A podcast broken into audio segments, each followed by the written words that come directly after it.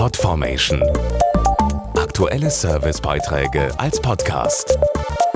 Regelmäßige Infos und Tipps aus den Bereichen Computer und Technik.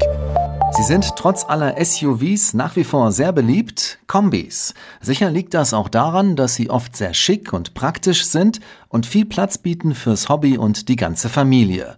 Und jetzt kommt ein neuer Kombi aus Schweden heraus, der einige technische Weltneuheiten mitbringt.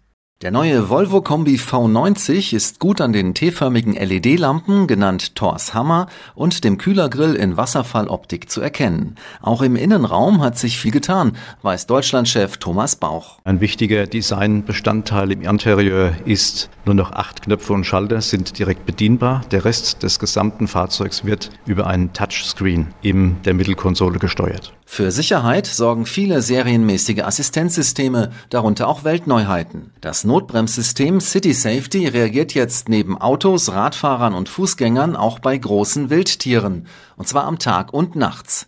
Ein weiteres System erkennt den Fahrbahnrand und handelt, wenn das Auto von der Straße abzukommen droht. Auch neu der Pilot Assist 2 für teilautonomes Fahren bis Tempo 130. Außerdem gehört unter anderem dies zur serienmäßigen Ausstattung. Eine Klimaautomatik, ein hochwertiges Audiosystem, elektrische Vordersitze, Fensterheber und Außenspiegel.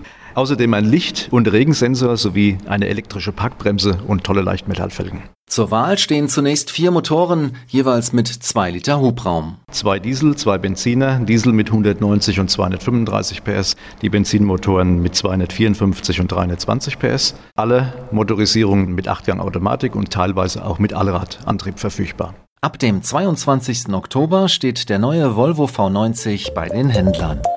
Podformation.de Aktuelle Servicebeiträge als Podcast.